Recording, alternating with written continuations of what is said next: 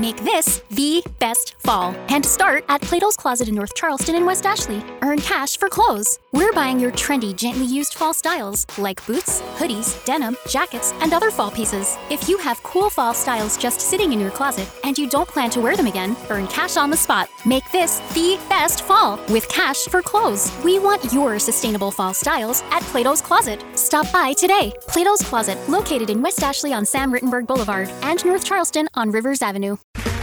Okay, round two. Name something that's not boring. A laundry? Ooh, a book club. Computer solitaire, huh? Ah, oh, sorry, we were looking for Chumba Casino. That's right. ChumbaCasino.com has over 100 casino style games. Join today and play for free for your chance to redeem some serious prizes. ChumbaCasino.com. No purchase necessary. Full prohibited by law. 18 plus terms and conditions apply. See website for details.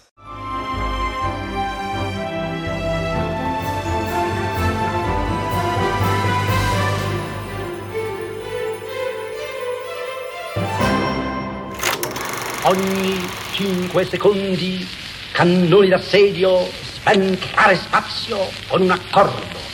Pam, pum pum. Ammutinamento di 500 echi per affannarlo, sminuzzarlo, sparpagliarlo all'infinito. Ciao a tutti e benvenuti a una nuova puntata dei Magnifici 7, il podcast di cinema degli ascoltabili.it. In studio come sempre c'è Simone Spoladori. Ciao a tutti. E ci sono io, Giuseppe Paternò Raddusa. Ciao Giuseppe. Ciao Simone di nuovo. Oggi ricordiamo la settimana del 20 febbraio 1909. Siamo a Parigi e su Le Figaro viene pubblicato il manifesto del movimento futurista. Sì. Diciamo che diciamo, questa pubblicazione dà al manifesto la, lo slancio verso la notorietà internazionale, però a onore del vero il manifesto era già stato pubblicato in Italia sulla Gazzetta dell'Emilia di Bologna il 5 febbraio del 1909, ovviamente sempre 1909, poi a cascata nel corso dei giorni successivi su altri quotidiani italiani come la Gazzetta di Mantova, l'Arena di Verona, Il Giorno di Roma e altri ancora, altri settimanali, eccetera, eccetera, eccetera. Però è proprio l'uscita sulle Figaro Simone a dare al movimento quella notorietà internazionale. internazionale. L'autore del manifesto è Filippo Tommaso Marinetti, che è un signore nato ad Alessandria d'Egitto e eh, che pubblica questo manifesto. L'abbiamo sentito in apertura. in apertura. recitare un frammento del suo Zang Tumb Tumb, una raccolta di tavole parolibere pubblicata nel 1914. Il manifesto di Marinetti Giuseppe inizia così: Noi vogliamo cantare l'amor del pericolo, l'abitudine all'energia e alla temerità.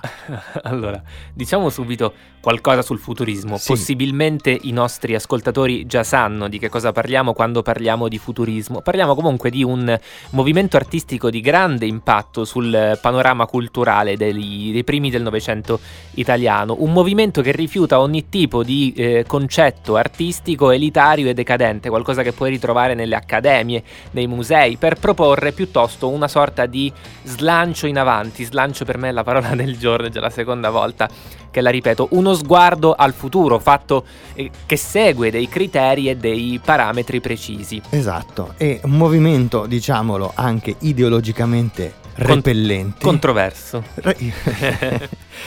Eppure fondamentale, nonostante queste controversie, come le hai definite tu, ideologiche, fondamentale perché comunque dà una scossa alla cultura mm-hmm. italiana proiettandola verso un inedito legame con la modernità, inedito quanto vago, perché spezza in modo radicale e provocatorio i legami con la tradizione, indicando vie nuove che però saranno percorse con maggiore consapevolezza da altri nei decenni successivi, cioè i futuristi, come avremo modo di, di vedere poi con il nostro ospite, spesso per usare un proverbio, predicano bene e eh, razzolano malissimo.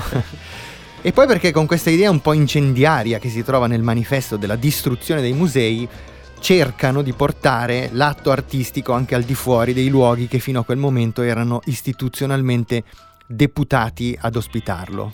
Sì, poi non so se tu la pensi come me, il grande problema non era tanto il passato in senso un po' generico, il problema dei futuristi era sostanzialmente con i modelli che erano stati imposti dal secolo precedente, che Certo. era l'Ottocento, quindi da tutto quello che loro definivano passatismo, tutto quello che loro definivano decadente era ancorato più che eh, al, al passato in senso, in senso largo ai modelli appunto che venivano A dei modelli ottocenteschi. a, a dei modelli otto- ottocenteschi ai quali però come capiremo anche con l'ospite che arriverà più tardi loro Non sono in un sfuggono. certo senso debitori ecco Ecco, il futurismo è oggi un movimento, eh, un movimento, un argomento, un argomento che è molto di moda. sdoganato diciamo E di moda lo è anche negli anni in cui viene lanciato. esatto Tanto un- che nascono manifesti futuristi di quasi ogni disciplina. in ogni dove E il nostro pubblico si chiederà: ma perché Giuseppe Simone parlano di futurismo in Magnifici 7? Perché nel 1916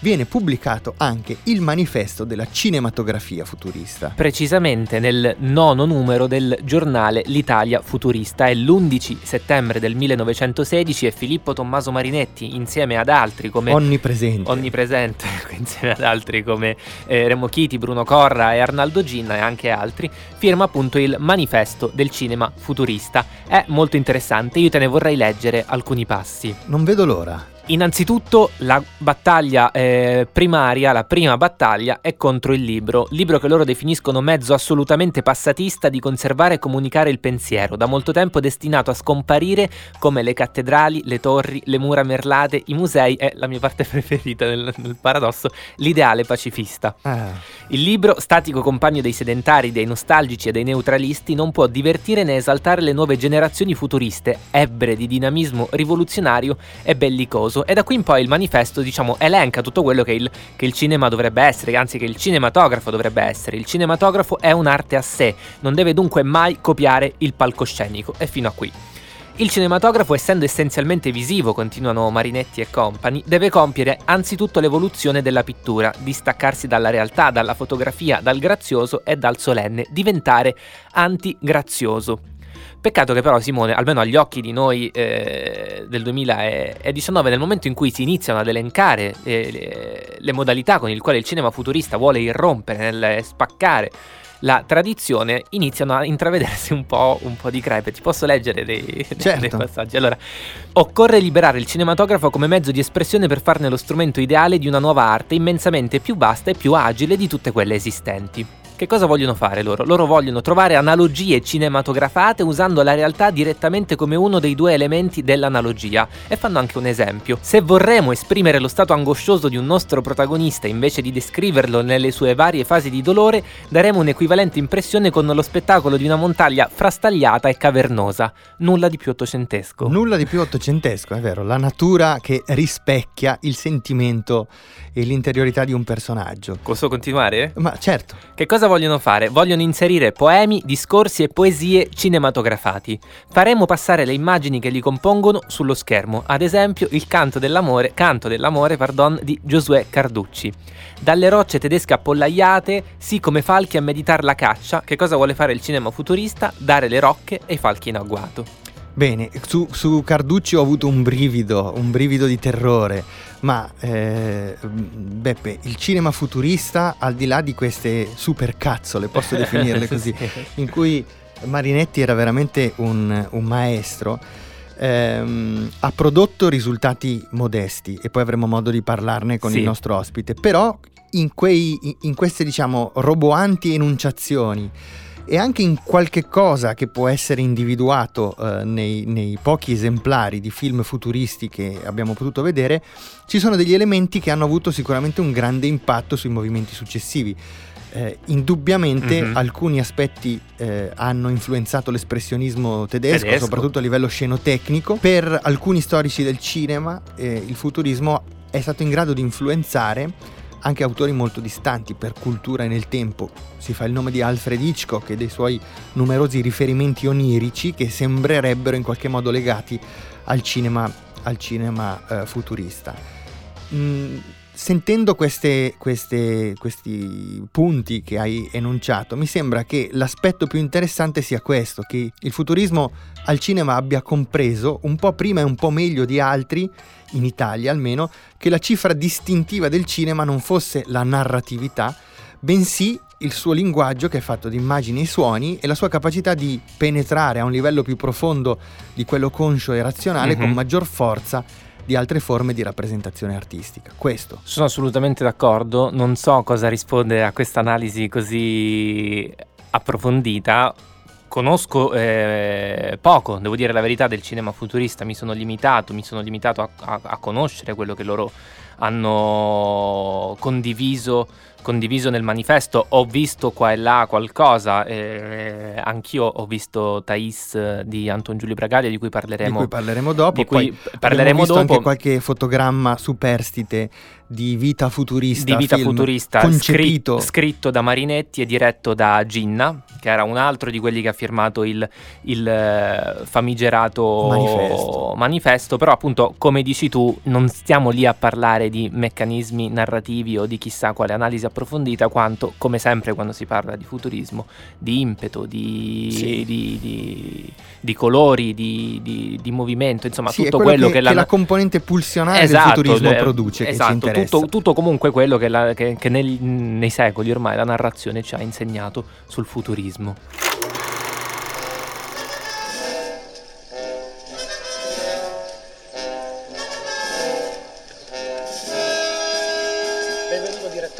Onorato e guerrescamente felice che lei abbia accettato il nostro invito. Prego.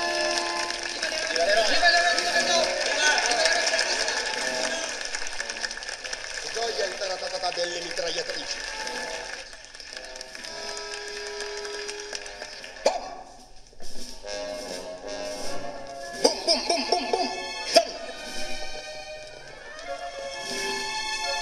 L'Italia ha bisogno di gente disposta a rischiare la pelle,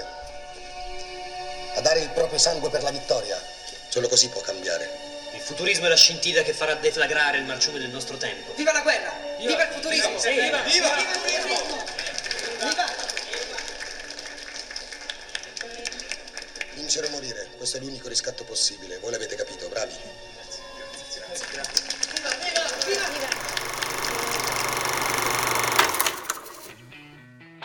Abbiamo sentito una clip del, del, film di Marco Bellocchio del 2009, Vincere, passato Bellissimo. in concorso a Cannes, un capolavoro che racconta un episodio particolare della vita di Benito Mussolini, ovvero una relazione che lui ebbe con Ida Dalsere, dalla quale ebbe un figlio con, eh, con il quale ci fu diciamo, una relazione abbastanza complicata, legata appunto al riconoscimento di questo ragazzo che si chiamava Benito Albino. Un film che in un certo senso rievoca delle atmosfere e dei momenti che sono eh, molto legati al, um, al, movimento futurista. Al movimento futurista. Un film che chiaramente a me Simone piace molto, che vi consigliamo di vedere, ma vi consigliamo anche di eh, recuperare qualcosa in più sul cinema futurista, anche per poterlo criticare in assoluta libertà. E direi che per criticarlo adesso ne parliamo con un nostro ospite. Con un nostro ospite. Futurismo, Simone. Allora, basta, non ne posso più di parlarne con te, tu non ne puoi più di parlarne con me. È Confermo. arrivato il momento di allargare il nostro tandem, il no- nostro binomio, a una terza persona. Questa persona è un artista, è un insegnante all'Accademia di, di Brera è un grandissimo esperto di lirica, un settore con il quale sta lavorando da diverso tempo e si chiama Giacomo Agosti ed è venuto a trovarci in studio ai Magnifici 7. Ciao Giacomo. Ciao a tutti. Ciao Giacomo, benvenuto. Grazie. Allora Giacomo, iniziamo con una prima domanda. Il futurismo nasce ufficialmente nel 1909 e Marinetti proclama nel suo manifesto pubblicato su Le Figaro di voler celebrare la modernità e la velocità e di ambire a rappresentare il movimento. Quanto il cinema, nato circa 15 anni prima, ha contribuito a influenzare questa visione dell'arte e del mondo? Io penso che sia molto difficile dare una risposta a questo, perché il cinema era, credo all'epoca di Marinetti, e qui però entriamo nel campo dell'immaginazione storica, un insieme di cinematografi. Quindi erano delle sale, dei luoghi anche differenziati, nel quale le persone passavano gran parte del loro tempo. Allora, per me è molto difficile oggi astrarre da questo sforzo di immaginare queste persone che entravano dentro delle sale pagando dei biglietti, guardando delle immagini in movimento, stando al buio, e arrivare a immaginare come tutte queste esperienze di visione poi potessero condizionare delle parole. Le parole del, del, manifesto sono parole molto belle, sono parole molto cariche, cariche di poesia, cariche di immagini. Ma da questo voler fare un collegamento tra delle parole delle abitudini di visione credo che sia molto difficile. Quindi il primo consiglio che io do è intanto di non rispondere a una parola di questo tipo, ma di provare appunto a immaginare cosa volesse dire andare al cinema nel 1909 Andare al cinema nel 1909, torno a dire, se non vogliamo semplicemente fare uso di immaginazione storica, vuol dire provare a vedere i film fatti nel 1909, che è una cosa difficilissima perché i film muti sopravvissuti sono pochi, ma fortunatamente quello che è cambiato nel corso degli ultimi vent'anni, direi, è proprio la possibilità di riscontrare questo tipo di pellicole. È stato fatto un lavoro che era letteralmente impensabile fino a qualche decennio fa e quindi tutte le cineteche del mondo si sono unite nello sforzo di documentare la loro memoria. E proprio in Italia abbiamo il festival più importante a Pordenone e abbiamo una cineteca come quella di Bologna che è molto attiva. Ecco, se voi guardate per esempio i DVD dei film muti proprio di questo periodo con questi artisti riversati eh, grazie alle copie appunto e grazie ai lavori fatti dalle istituzioni che ho menzionato, avete un'immagine di che cosa può voler dire questo caleidoscopio di immagini non del 1909, confesso, ma degli anni immediatamente successivi. Peraltro, diciamo fuori scena, possiamo dirlo, abbiamo avuto una, un confronto con con, eh, Giacomo. con Giacomo, che eh, ci ha fatto in un certo senso cogliere alcune contraddizioni, possiamo definirle così, tra quello che i futuristi dicevano di voler fare e quello che effettivamente realizzavano. Pa- pa- penso per esempio a Thais, questo film del um, mm, 1912 se non 16, 16, 16, scusami, diretto da Anton uh, Giulio, Bragaglia. Giulio Bragaglia che era ispirato chiaramente all'opera di Massenet, come il titolo richiama, ma che molto poco aveva di, di futurista. Di futurista ecco. O meglio, diciamo che allora Thais è uno dei pochi film che si sono visti anche nel passato. Thais è un film che racconta appunto la storia di una donna, di una donna fatale, no? quindi come ci si aspettava un certo tipo di retorica letteraria. Quello che è nuovo sono le scenografie, perché le scenografie sono molto belle, sono fatte da un giovane artista che faceva parte del gruppo di futuristi che è Enrico Prampolini. Allora, io penso che proprio una, uno dei suggerimenti che si possono dare, che si vuole interessare a questo tipo di argomento, è quello di provare a guardare queste pellicole con gli occhi il più possibile sgombri e soprattutto con la testa sgombra da preconcetti o dalla voglia di trovare dimostrazioni alle parole. Le immagini non parlano parole, le didascalie sono spesso delle didascalie di tipo d'annunziano, quindi con una lingua che oggi suona retorico, suona quantomeno alta. Le immagini spesso erano colorate a mano, non nel caso di Thais, almeno non nella copia che ho visto io, ma in altre mm-hmm. cose che ho visto. E quindi l'insieme è un insieme, insisto proprio sulla parola caleidoscopio, sono dei caleidoscopi colorati che hanno un loro fascino, ma torno a dire possono deludere qualora la ricerca è una ricerca fatta in maniera intenzionale programmatica, cioè sperando che queste pellicole siano pellicole a programma. Tali non sono e non potevano essere probabilmente. E le scenografie di Prampolini che cosa hanno di eh, particolare e di innovativo? Sono moderne, sono scenografie come noi diremmo oggi stilizzate, ammesso che la parola possa ancora avere corso. Sono scenografie che rispondono a un principio formale e non a un principio naturalistico.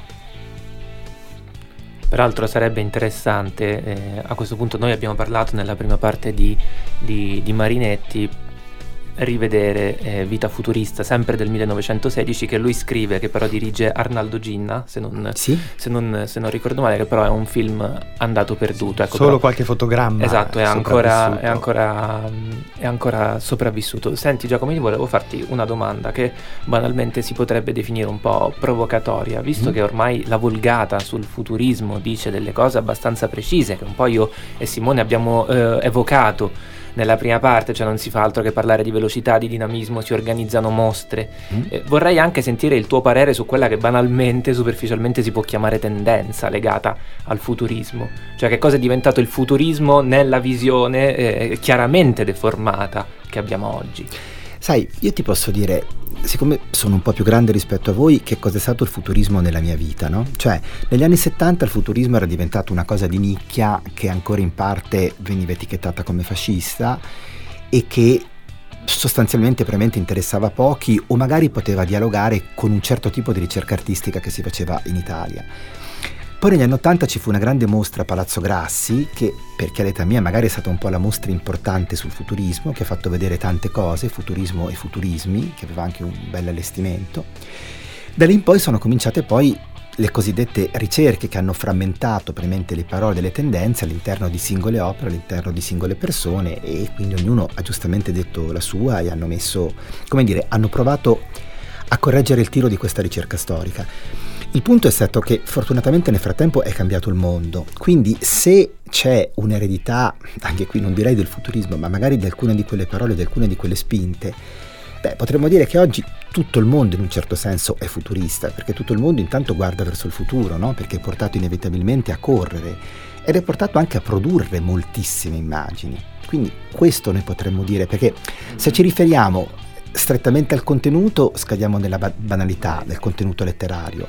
Se cerchiamo un principio formale è evidente che oggi un principio formale unico il mondo non può averlo perché voglio dire la rete unisce il mondo ma non arriva a poter dare, o meglio ci saranno anche delle direttive, ma sono principi formali molto differenti da quelli che si potevano immaginare gli intellettuali cent'anni fa. Quindi direi piuttosto che è una sorta come l'invito a una produzione, a una forma di, di guardare avanti, ecco, se proprio dovessimo dire. Ma credo che siamo davvero così lontani rispetto a quello che poteva essere un signore borghese nato ad Alessandria d'Egitto che stava in via Senato all'inizio del Novecento. Bene. Giacomo, ti ringraziamo per, per, essere stato con noi. Torna a trovarci, non parleremo di futurismo la prossima volta, te lo, te lo promettiamo. Va bene, volentieri. Grazie a tutti. Grazie a te.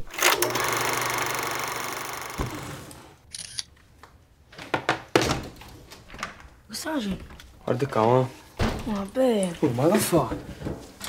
Se ti accorgi, scegli. Fai qua, fa. Vuoi come funziona? Farica. Allora. Chi caricatore? Casa ne botta in. Bello. A casa carica. E a casa spara. Simone, cambiamo argomento, lasciamo da parte il futurismo e parliamo di cinema contemporaneo, una definizione orrenda, però eh, in realtà è quello che è. Eh. Sabato scorso al Festival di Berlino un film italiano ha ottenuto l'Orso d'Argento alla miglior sceneggiatura. Si tratta de La paranza dei bambini ed è il nuovo film diretto da Claudio Giovannesi, tratto dal libro di eh, Roberto Saviano e scritto da Claudio Giovannesi, Roberto Saviano e Maurizio Braucci. Allora, che cosa è la paranza dei bambini nel film di Giovannesi? La paranza dei bambini è eh, la storia di eh, Nicola. La storia di Nicola, un ragazzo che cresce a Napoli, cresce in una Napoli che non è la Napoli di ricca, di, non è, non, stiamo sempre in una Napoli frazionata in quartieri. Lui è figlio di una donna che è vittima di eh, giovani gang che le chiedono il, il pizzo, che le chiedono dei soldi per mantenere il suo il suo negozio, fa, ha una smacchiatoria.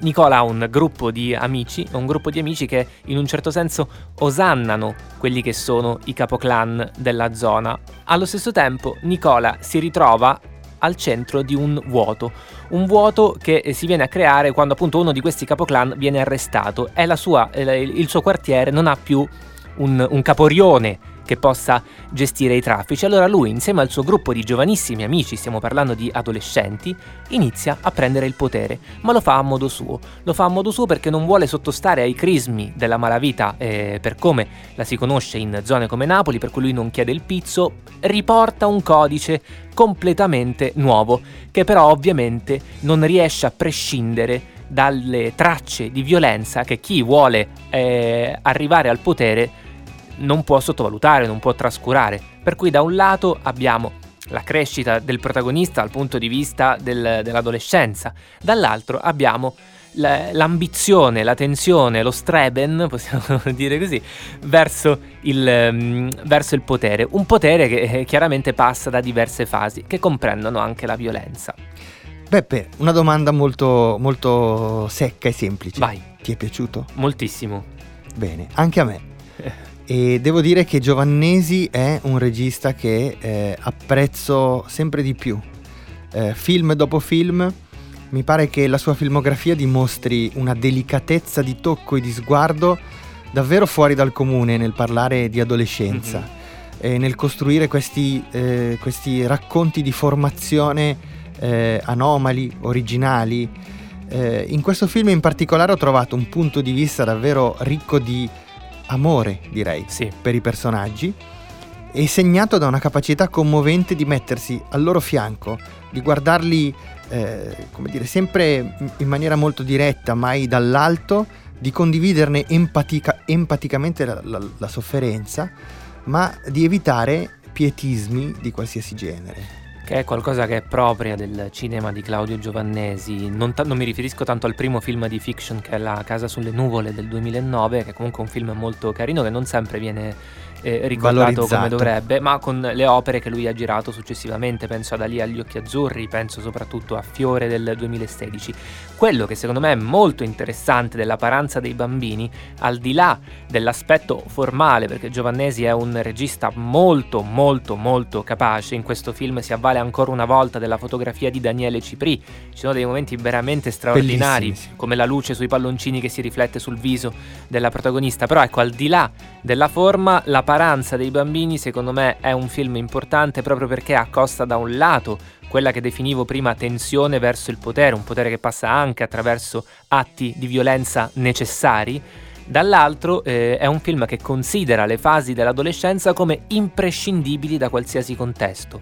Amori, passioni, sogni, tempi morti. Qui abbiamo questi ragazzini di, di, di questi clan che combattono per le crostatine come combatterebbero per le crostatine i bambini di tutto il mondo ci sono dei passaggi che eh, non riesci a eh, legare a ogni costo al contesto, ecco, che sono propri di tutti. E Giovannesi secondo me li racconta con un garbo, con un'eleganza, con un'onestà, che magari è un termine un po' passatista per riferirci ai futuristi di cui sopra. E però sono veramente sbalorditive. È sbalorditivo il modo con cui lui manovra la sua macchina da presa nell'inquadrare questi ragazzi. Il protagonista, Nico- Nicola, interpretato da Francesco Di Napoli, che ha un viso pazzesco, ricorda Freddie Mercury, ma lui lo inquadra come se fosse Citti.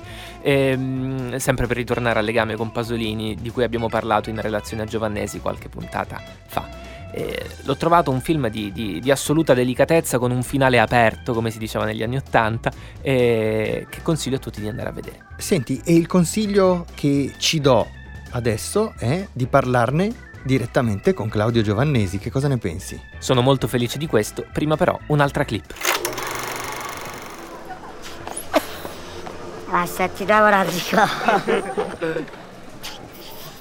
Lasciati lavorare Guardi, proprio l'occhio a cuoricino. Wow, wait. I love you.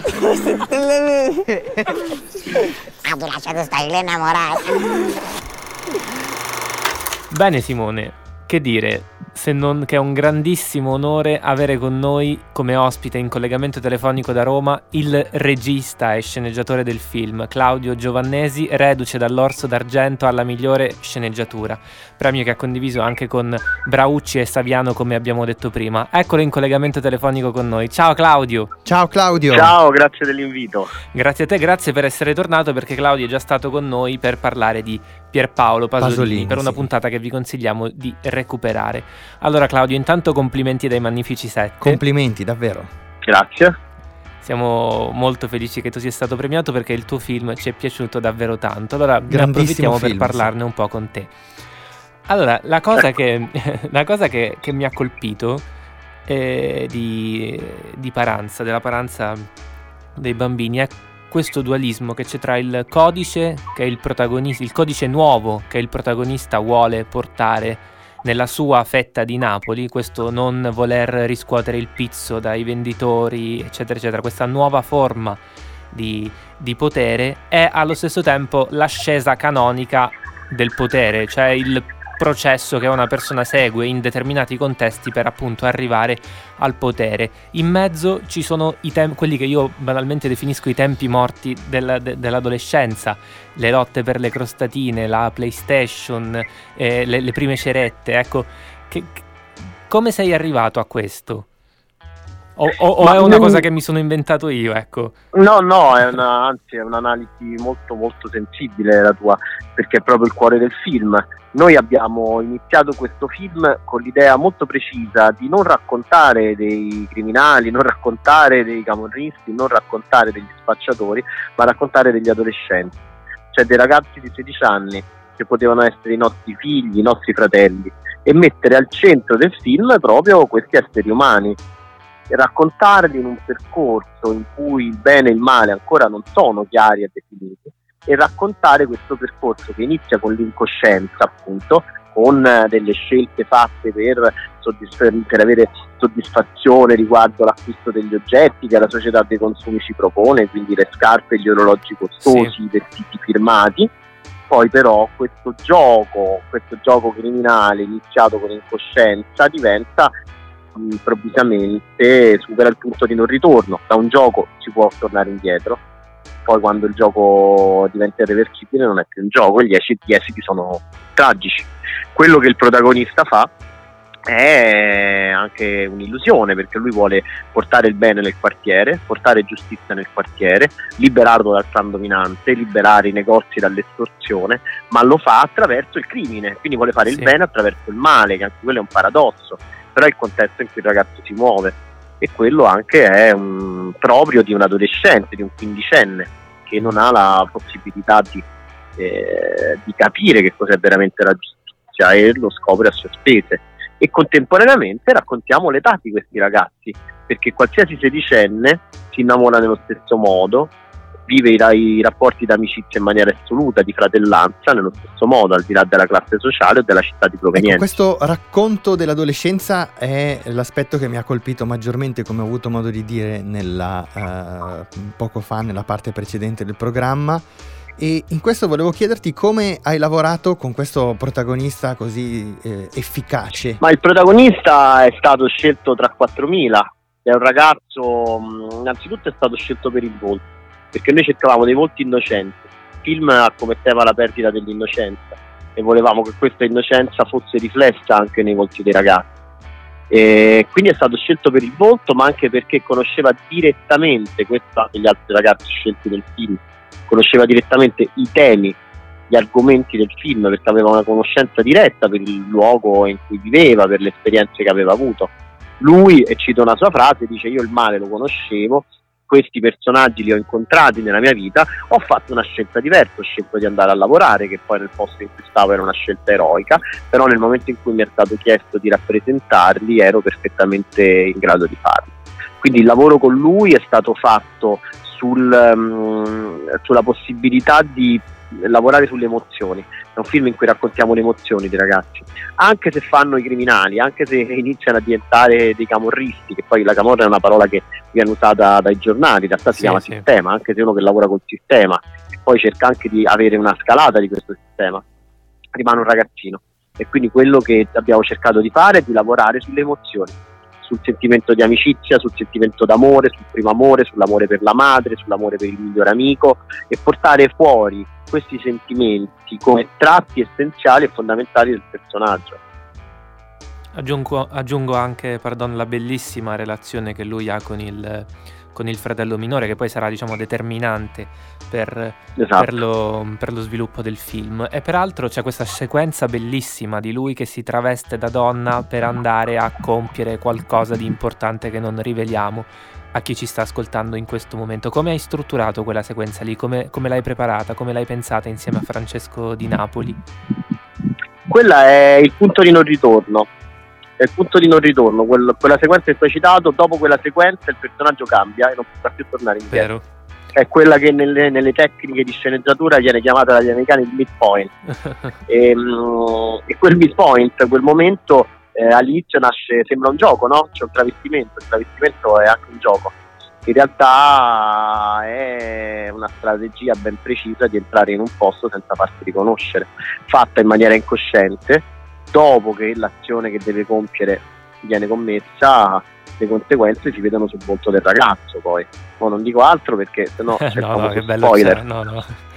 Allora, le ultime, le ultime due domande. La prima è, eh, non è la prima volta che tu racconti l'adolescenza, l'hai fatto con, eh, con Fiore, l'hai fatto con, con Ali, con Ali agli occhi azzurri, eh, hai raccontato anche, anche diciamo, due tardi adolescenti con La casa delle, sulle nuvole, che è il tuo primo film del, del 2009. Che cosa è successo a Claudio Giovannesi nel corso di queste esperienze che si sono accumulate nel corso degli anni. Gli adolescenti oggi, gli adolescenti di anche soltanto tre anni fa, io ho notato, seppur con il tuo consueto stile, c'è una, c'è una crescita che io ho visto e che ho particolarmente apprezzato. È chiaro che parliamo di film diversi, ma questo racconto dell'adolescenza negli anni, che cosa, diven- cosa diventa per te?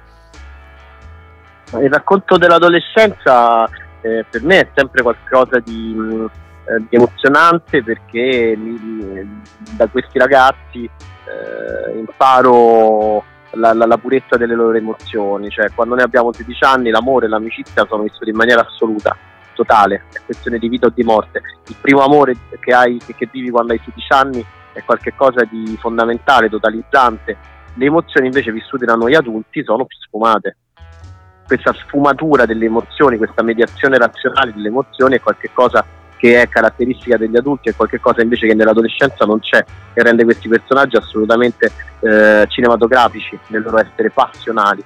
Sono passioni amorali, ma nel senso alto del termine, sono mm-hmm. passioni vissute senza il controllo e questo io lo trovo meraviglioso perché ha sempre una dimensione poetica. Tu puoi anche rappresentare una scena criminale interpretata da adolescenti, ma se lo fai nella maniera giusta, se lo fai dal loro punto di vista, può avere sempre a che fare col gioco, con un'incoscienza terribile, però non è così semplice da catalogare, non è così immediato poi il significato delle azioni che mettono in scena. Sì, sì, assolutamente. Siamo assolutamente d'accordo. d'accordo Claudio, allora sì. nel ringraziarti noi ti, io e Simone ti vogliamo fare un'ultima domanda. Un'ultima domanda, sì. Eh, Claudio, eh, la sceneggiatura della Paranza dei bambini è firmata da tre persone. Eh, mi chiedo come si scrive una sceneggiatura come questa, così personale, così profonda, così intensa in tre? No, guarda, ti posso dire, è stato un lavoro di squadra perché sì, abbiamo iniziato a lavorare al, al, libro di Roberto a New York, perché Roberto viveva a New sì. York, Roberto Saviano viveva a New York in quel periodo. E, ehm, e l'idea era chiara da subito, cioè di fare un film sulla perdita dell'innocenza, quindi di lavorare sulla fragilità dei personaggi, non sulla spettacolarizzazione della dimensione criminale, ma mettere al centro l'umanità dei ragazzi. Quest'umanità ci ha guidato poi per tutto il percorso. Io sono andato a Napoli, mi sono trasferito a Napoli prima di fare questo film accanto a Maurizio Braucci, che è uno sceneggiatore e scrittore napoletano che vive là. E con lui ho lavorato poi sul territorio, e poi il percorso di sceneggiatura si è concluso nel momento in cui ho incontrato i ragazzi. Questi ragazzi hanno completato i personaggi. E lo hanno fatto benissimo. Claudio, Simone, io ti ringraziamo ancora una volta. Grazie. Quando vuoi sei il benvenuto. Ancora mille complimenti. Complimenti ancora. Grazie ragazzi, un grande abbraccio. e un ci abbraccio sentiamo a te. presto. a voi. Grazie. Ciao. Ciao, ciao. Ciao, Ciao. Claudio, grazie. Ciao, ciao. ciao. Claudio Giovannesi è stato il primo vincitore di un orso d'argento a venire ospite ai Magnifici 7. Ecco, il primo speriamo non l'ultimo. Speriamo che non sia l'ultimo, esatto, il primo di una lunga serie. Eh, settimana prossima ci sono gli Oscar, anzi domenica sera ci saranno gli Oscar. Chissà, vuoi che... Vuoi portarmi Quaron qui? E eh, chi lo sa, Simone non gliela buttare perché poi magari non vince. Vincerà. Noi vi diamo appuntamento a settimana prossima, sempre qui sugli ascoltabili.it con i Magnifici 7, il podcast di cinema appunto della piattaforma di podcast che abbiamo appena citato, gliascoltabili.it. Ciao a tutti! E vi ricordiamo che siamo anche su iTunes, Sprecher e su tutti i canali, su Spotify, Su quindi Spotify. potete ascoltarci veramente in ogni dove. E siamo anche social, quindi ri- rinnoviamo l'invito a A scriverci. scriverci sulle nostre pagine di, sulla nostra pagina di Facebook. Anche a segnalarci magari qualche ricorrenza Particolare. particolare, qualche argomento di cui vorreste che noi ci occupassimo. o anche qualche strafalcione, perché no? A settimana prossima. Ciao!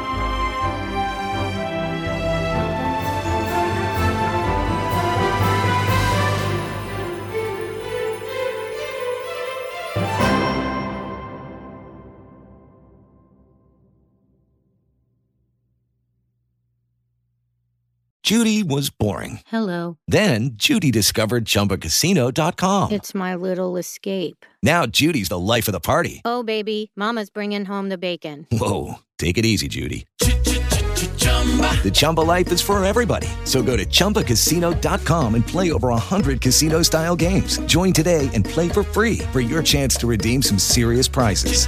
chumba ChumbaCasino.com. No purchase necessary. Void where prohibited by law. 18 plus terms and conditions apply. See website for details.